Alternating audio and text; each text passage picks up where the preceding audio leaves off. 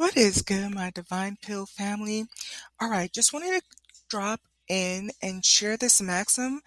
I had written it somewhere else on my other social media, but I'm not 100% certain that I shared it here with my Spotify and Anchor family. So um, I'm going to make it short, brief, and to the point, and it's going to be the title, but I want this to be a maxim. And um, until I come and do my next message, I want you to think about this, right? I get the sense that we're going to be dealing with strategy, logic, the queen, how she moves, right? What what does it mean? Um, I'm actually in the process of listening to someone.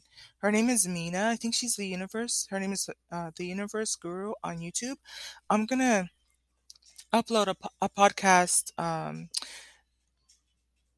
sharing sharing the specific episode that I'm listening to has so many gems. I think that if you're part of my divine tribe, you're going to want to definitely listen to that one cuz that's like extra credit for the kids who want to um, get more out of the content we're we're dealing with.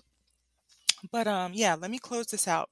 So it's um the princess is the one that gets rescued, right? Um not the queen. But I'm going to take it a step further and say it's the Empress that understands how to use both of the energies, right? So we're going to explore what that means a little bit. What does it mean for the black on the white on the chessboard? Are you princess mode, queen mode, and empress, right? Love that. So I want you to just marinate on that idea a little bit.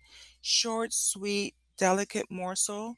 Um, a little bit of a mana energy to get you to the next step. All right?